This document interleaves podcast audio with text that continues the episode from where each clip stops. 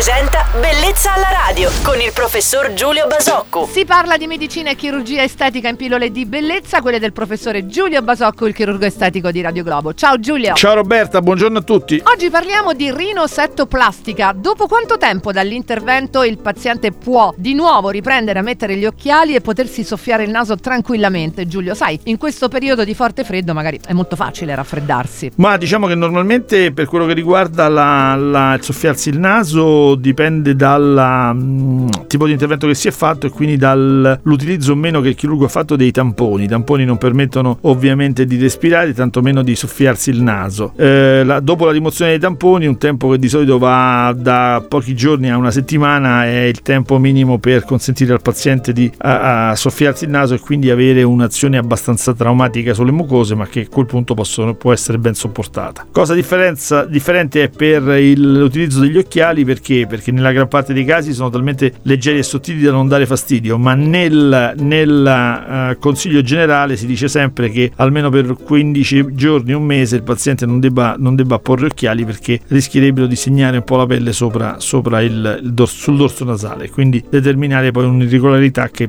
che permarrebbe nel tempo. Grazie per i consigli post rinosettoplastica Giulio, molto importanti per gli interessati. Torniamo domenica a questo punto a parlare di medicina e chirurgia estetica insieme al nostro chirurgo estetico Giulio Basocco su Radio Globo. Felice weekend Giulio! Buon weekend a tutti! Bellezza alla radio.